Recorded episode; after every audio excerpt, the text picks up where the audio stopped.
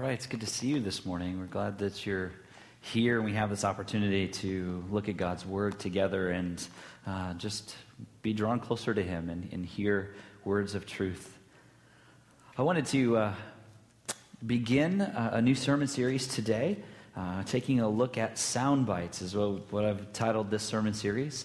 And it's interesting uh, to think about now how we live in a world of sound bites. It seems as though if anyone wants to communicate anything, they want to try to find a way of taking uh, lots of words and, and making it as short and concise as possible so that we can speak in ways that will fit on a coffee cup. And that's how we communicate. But you know, it hasn't always been that way.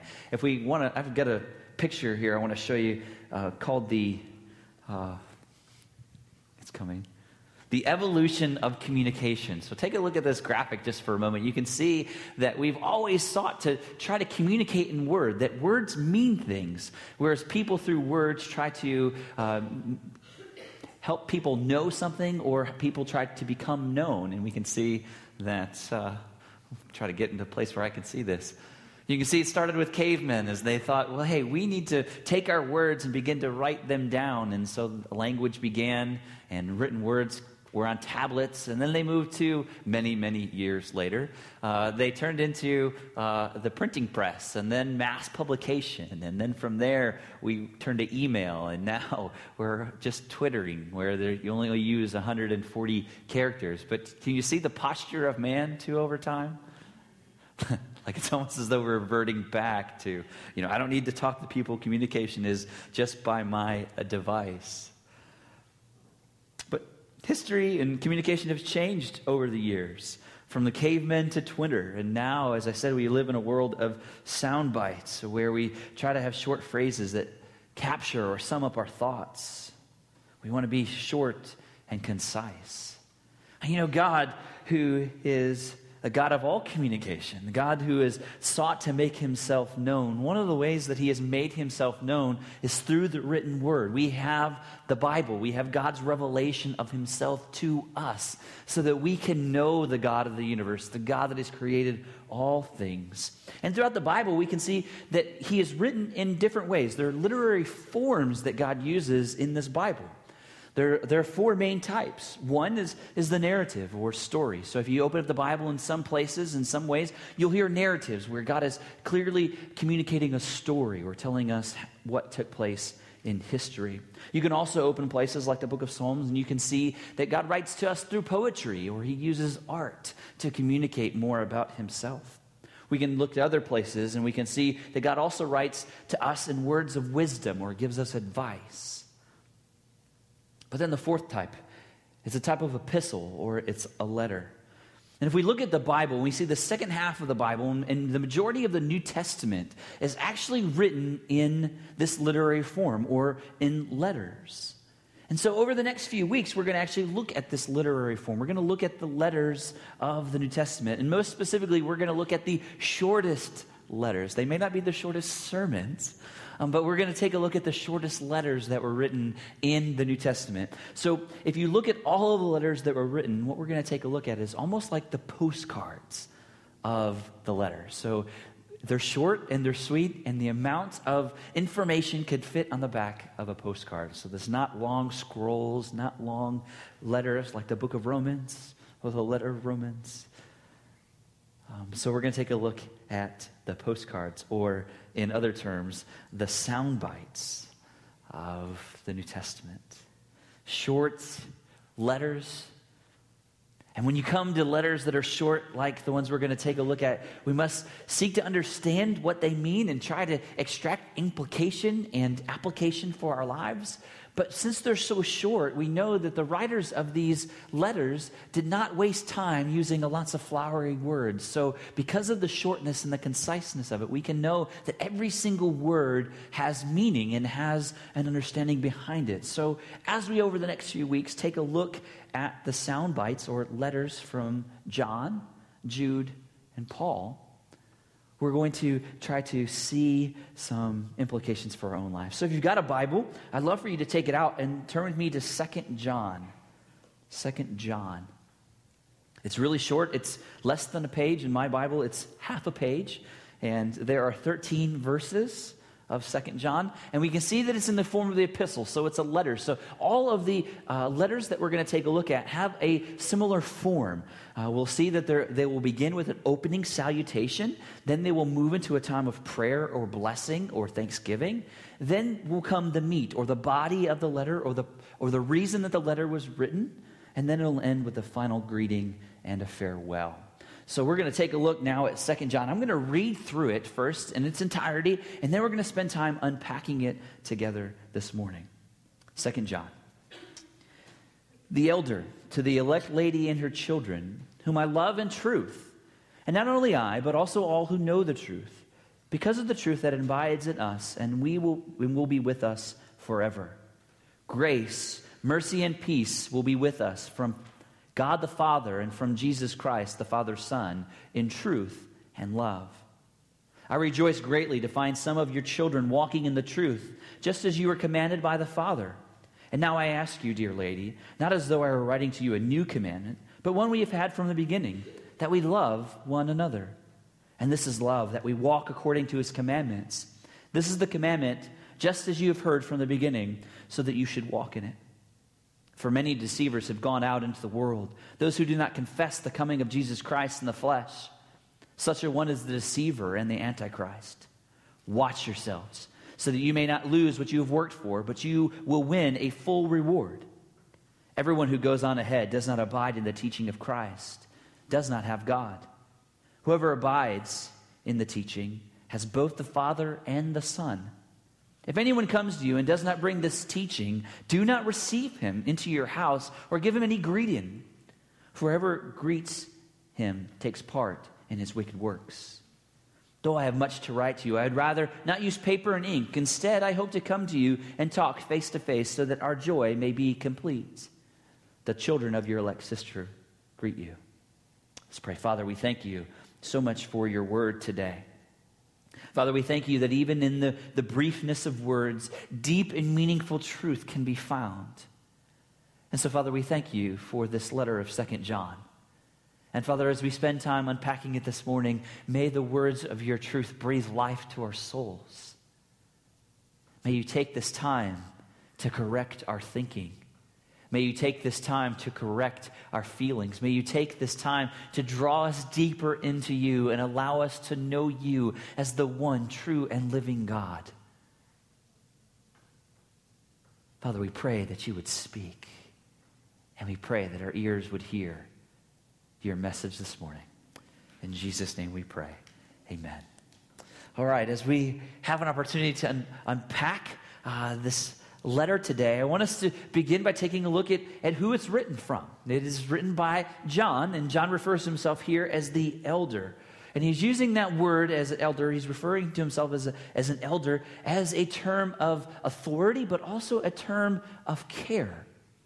He's writing because he cares for the people in whom he's writing to. And we can see that he's writing to the elect lady and her children. Now, John is not writing this letter to a, a, person, he's not thinking of a specific person in mind. But by using the terminology, the elect lady and her children, he's writing to the church or he's writing to a church of his day it's made up of people. So he's writing to the church as the lady, and the, and the children are the people that make up the church. So he, he may have a specific church in mind, or he may have the, the church as a whole in mind as he writes this letter. But the purpose of writing this letter is he sees the church of his day, the people of God of his day, are in the midst of an attack. They're in the midst of attack of two foundational aspects of the Christian faith. We can see it here. If you just count up the, the, number of times these words are used, you can see that it's something important. In this short letter, he uses the word truth and he uses the words love in, very, in, in a multitude of ways, and he's trying to convey something. He's, what he understands and what he's able to see is the church of God, the church of the people of God, are in the midst of an attack on truth and love. These are two banners that followers of Christ wave. We are the people of truth and we are the people of love. We know that Christ came and he is the one that has cornered the market on truth and he's cornered the market on love. And because of John's great concern for his people, he writes this letter. And we can sum up this letter in just this one statement John's writing to his people, and he's, he's reminding them to continue in truth and love and guard the truth. So continue. He's encouraging you, saying, continue in truth and love, even though you're in the midst of this onslaught of truth and love, where, where it's trying to be redefined and it's trying to be redirected. You remain in truth and love and guard the truth. You know, if we're honest with ourselves this morning, it seems as though we are in a similar world. I mean, if you just think about it, think about how the world that we live in today are, are seeking to try to redefine where truth is derived. And they're trying to redefine what love is. It's this constant battle that we live in that no longer is the world looking to the Bible or looking to God or looking to Christ to be the definer of what is true, to be the definer of what is right there's this position that's being changed that truth is now beginning to come from within, that I decide what is true, I decide what love is. And so we live in a very similar world. It seems as though the world we live in has co opted these words of truth and love, and they are in deep need of redemption. And I believe that's why God has placed us in, on the earth at this time. It's amazing to think about that God could have placed you on earth at any time in history. But he saw fit to place you right now. And he has sought fit to give you the grace and mercy and faith in Jesus Christ to live in the world that we live in right now. And the world we live in is in a world where truth and love are in need of redemption.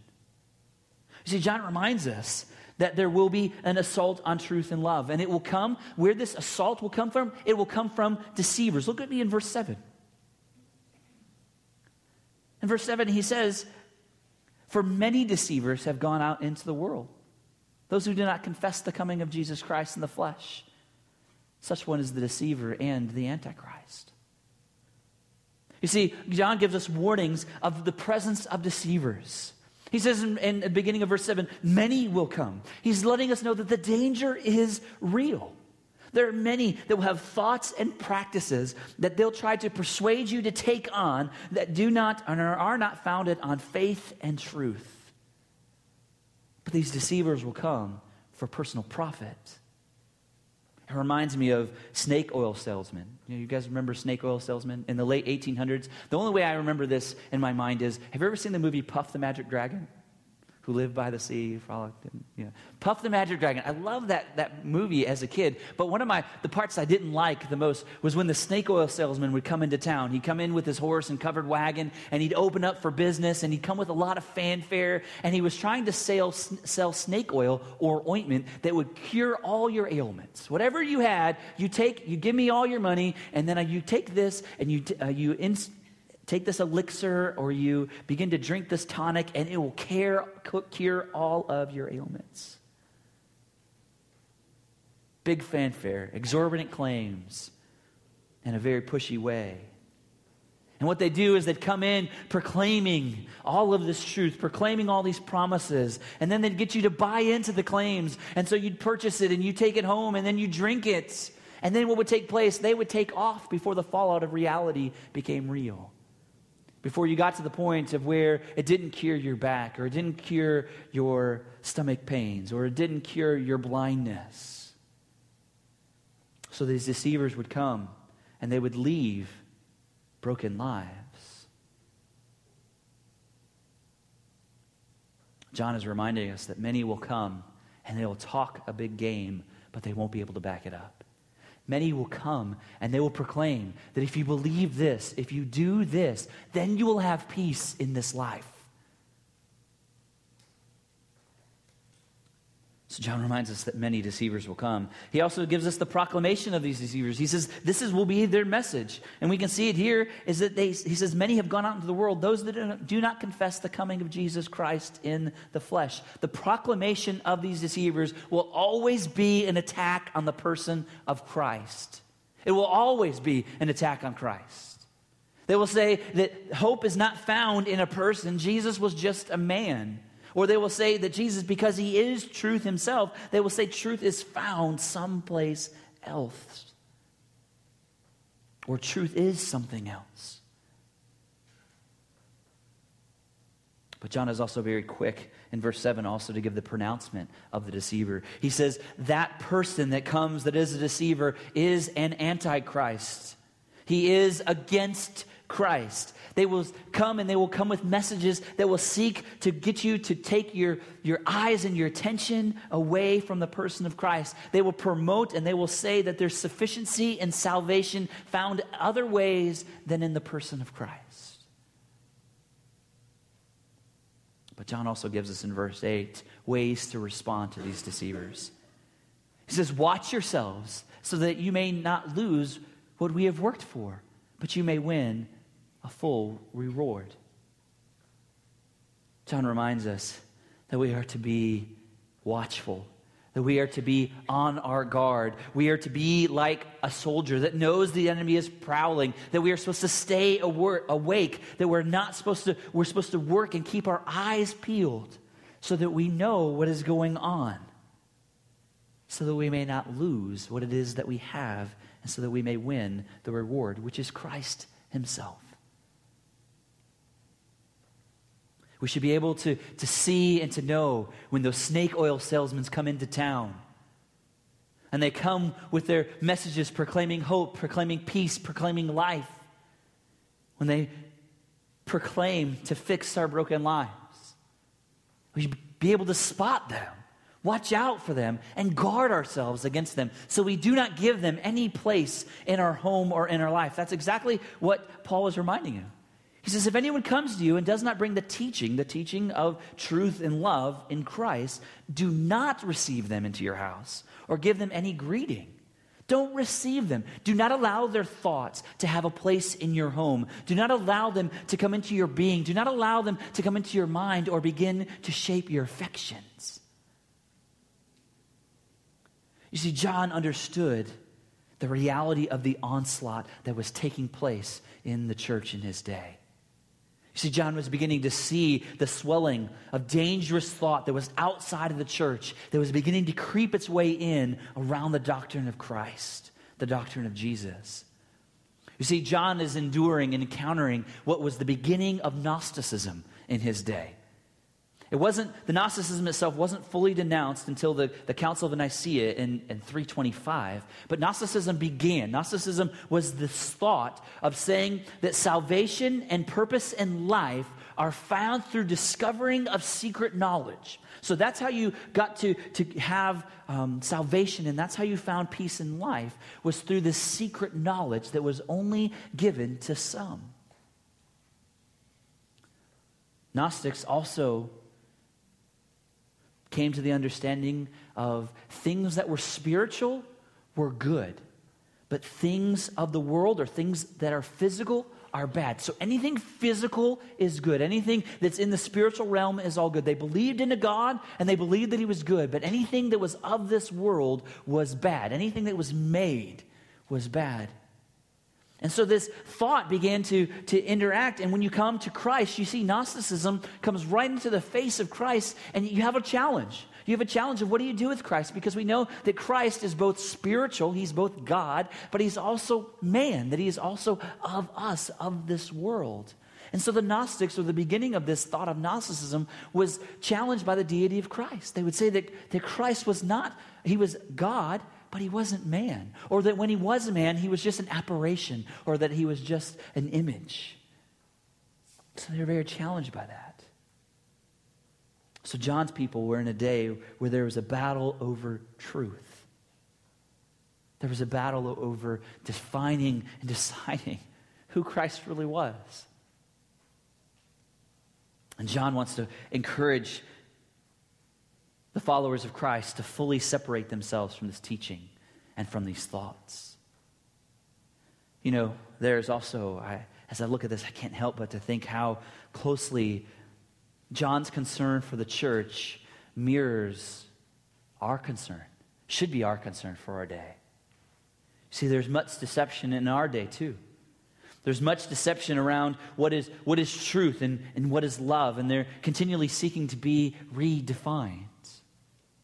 And I think in our world we have, we have two main ways in which people are trying to redefine or trying to decide and discover and defend or decide what is true and, and what is love.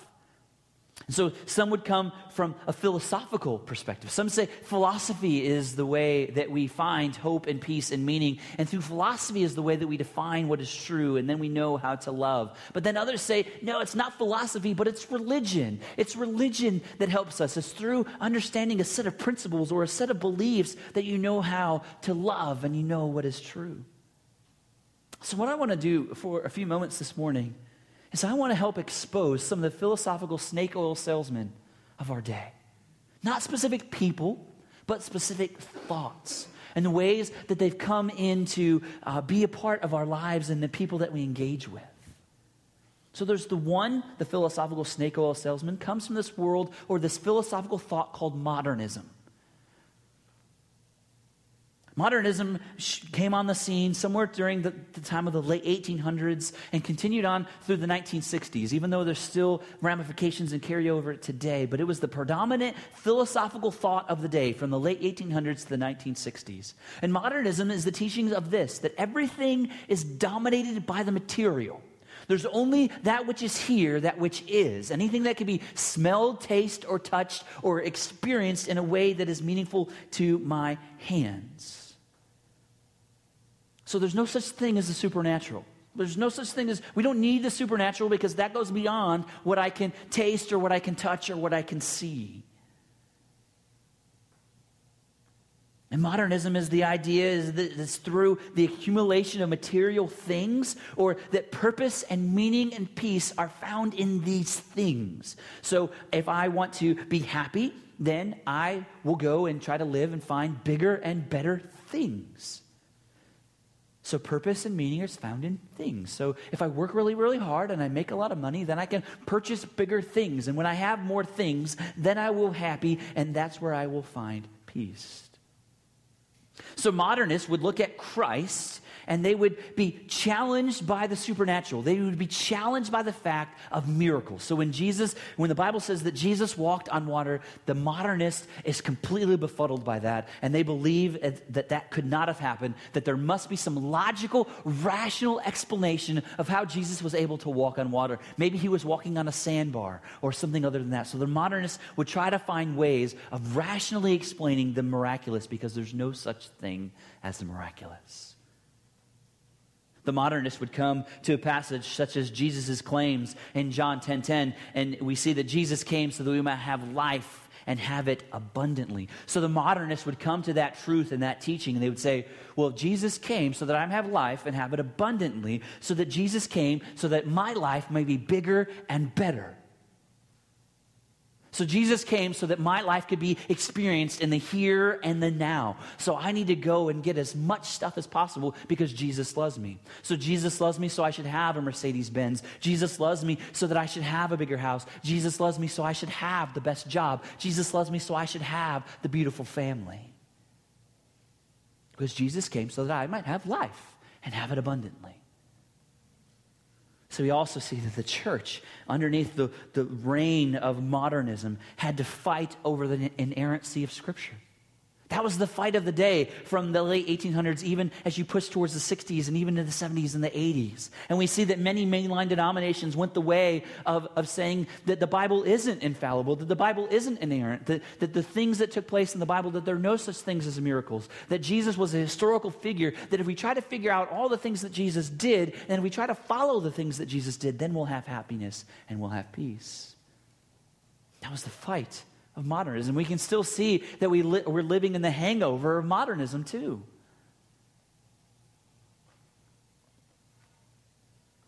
But even the world and all its philosophical snake oil salesmen of modernism, we see that people began to see through modernism and they said, that's not it.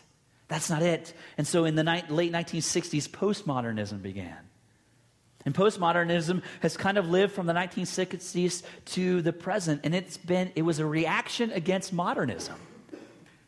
For those that seeked, sought to find peace through material things, they began to become disillusioned. They said, That's not it. I can have all of this stuff, and it still doesn't bring me happiness. I can have all of the material, But I know in the end, this doesn't work. It doesn't bring about the end that I'd hoped. So post- postmodernism was born. And out of postmodernism, what we see is taking place is the, the thought of there is no such thing as truth.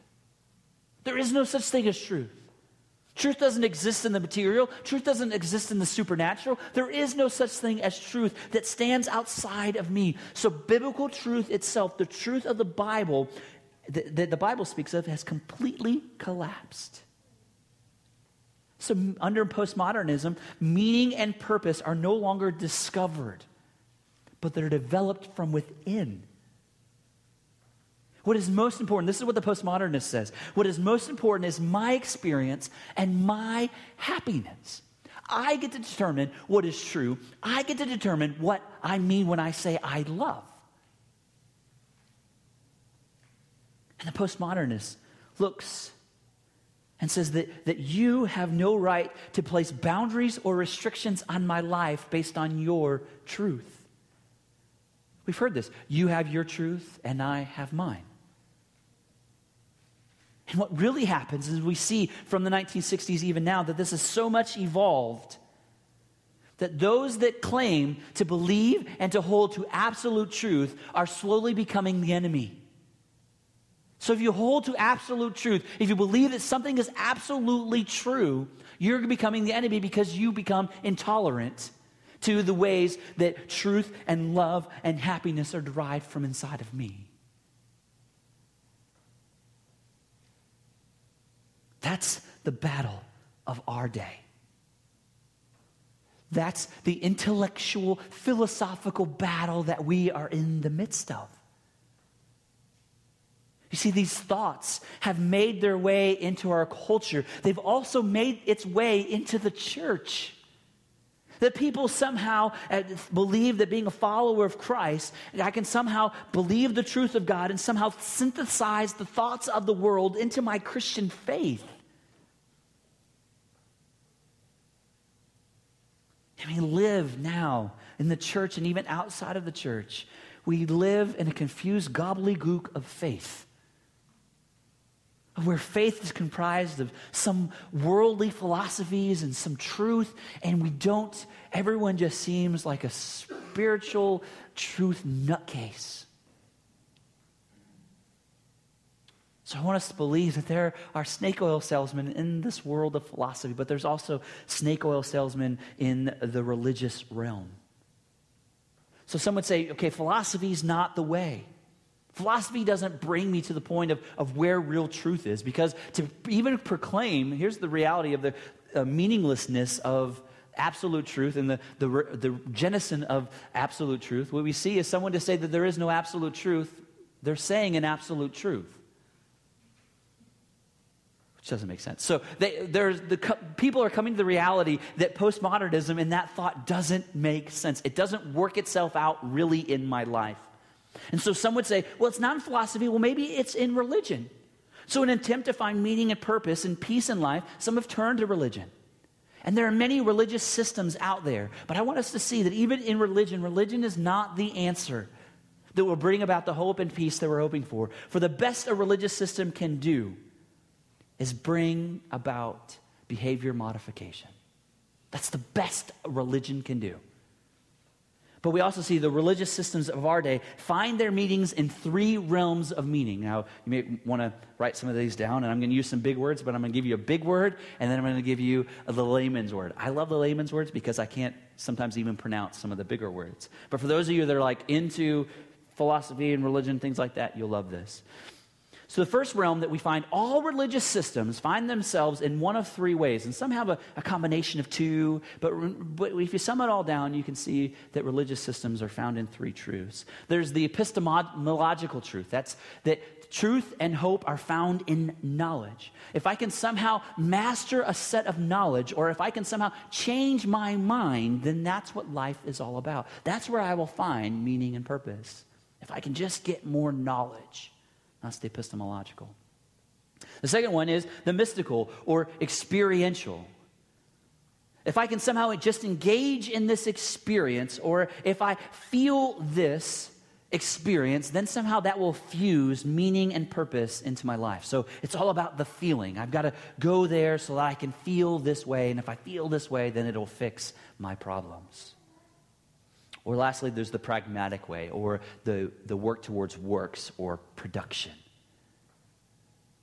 Under this realm of, of thinking a religious thought, we think it's how you live, it's based on how you live and what you do that peace and meaning are based on those things. Peace and meaning are based on what you do. So if I want to be good, if I want to have peace, then I have to do this, this, this, and this. So it's based on what I do.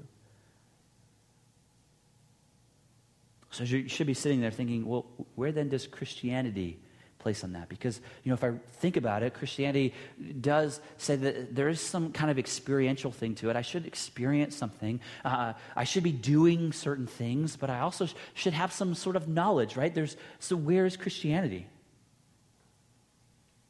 I want us to believe that our faith in christ is not any of those.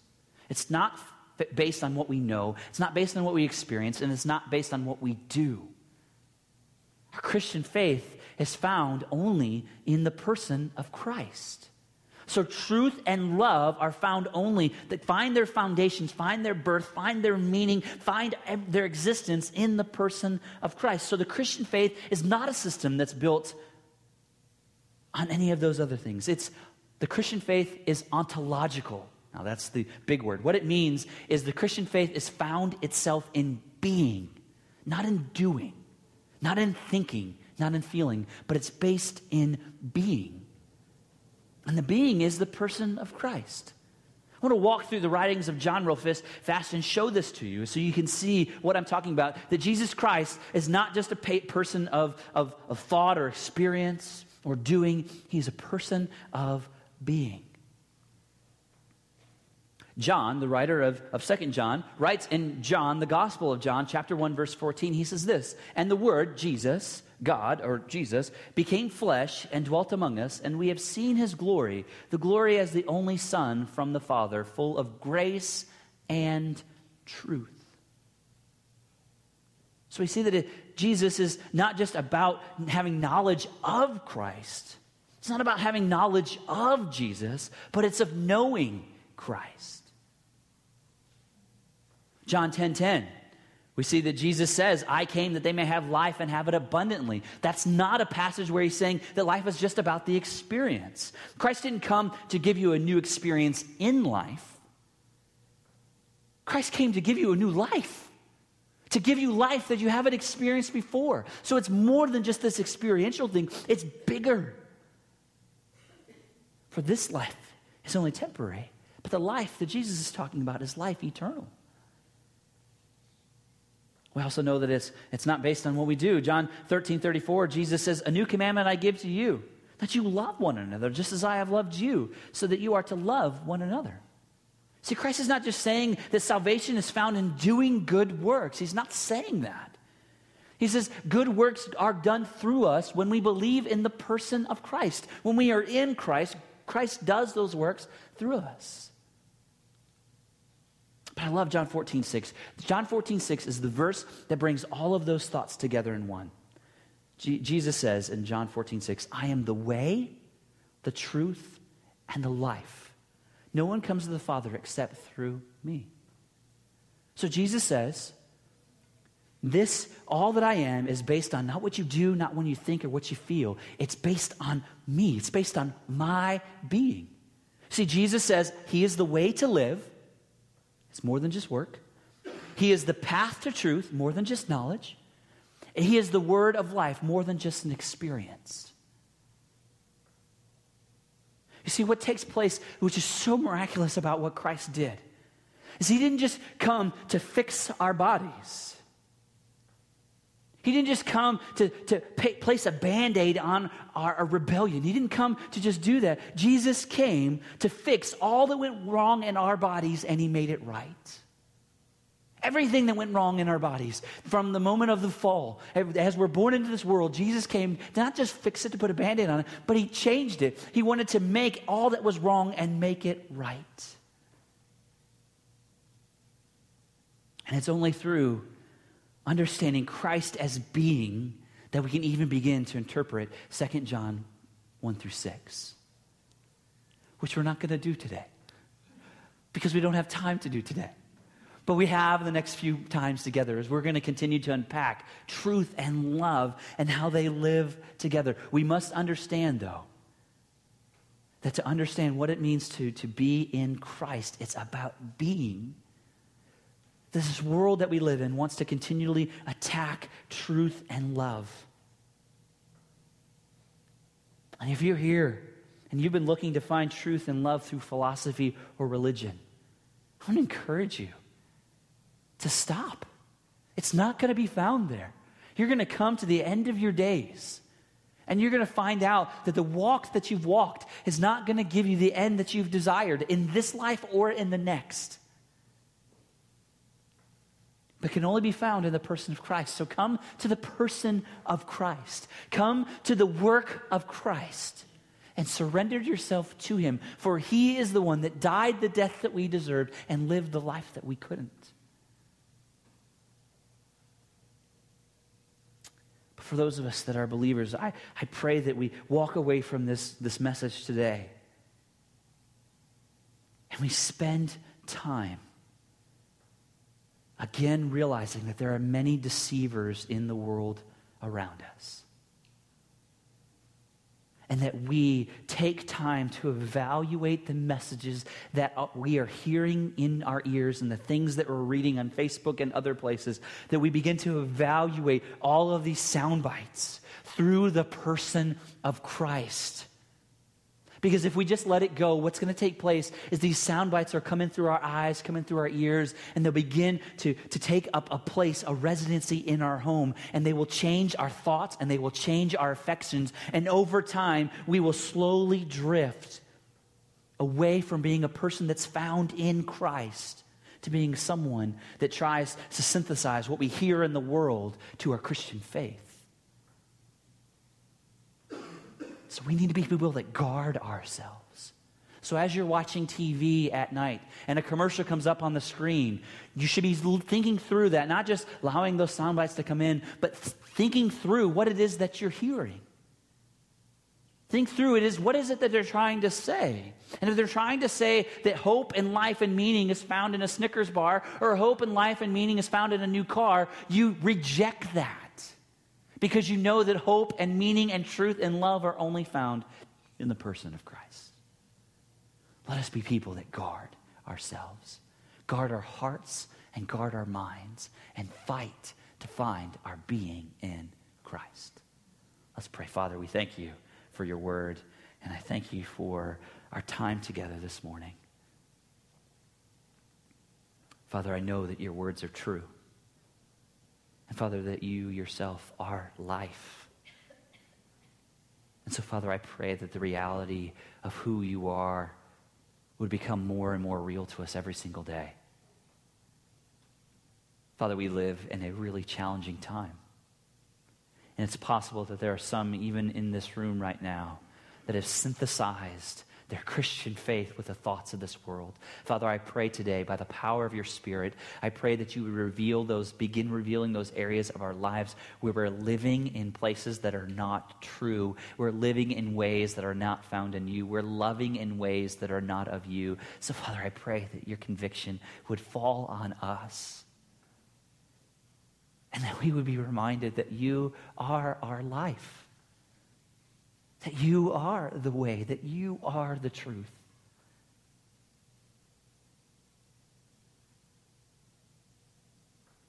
So, Father, we thank you for who you are. And I pray, God, that whatever it is that we're struggling with, that we would do business with you before we leave this place today. In Jesus' name we pray.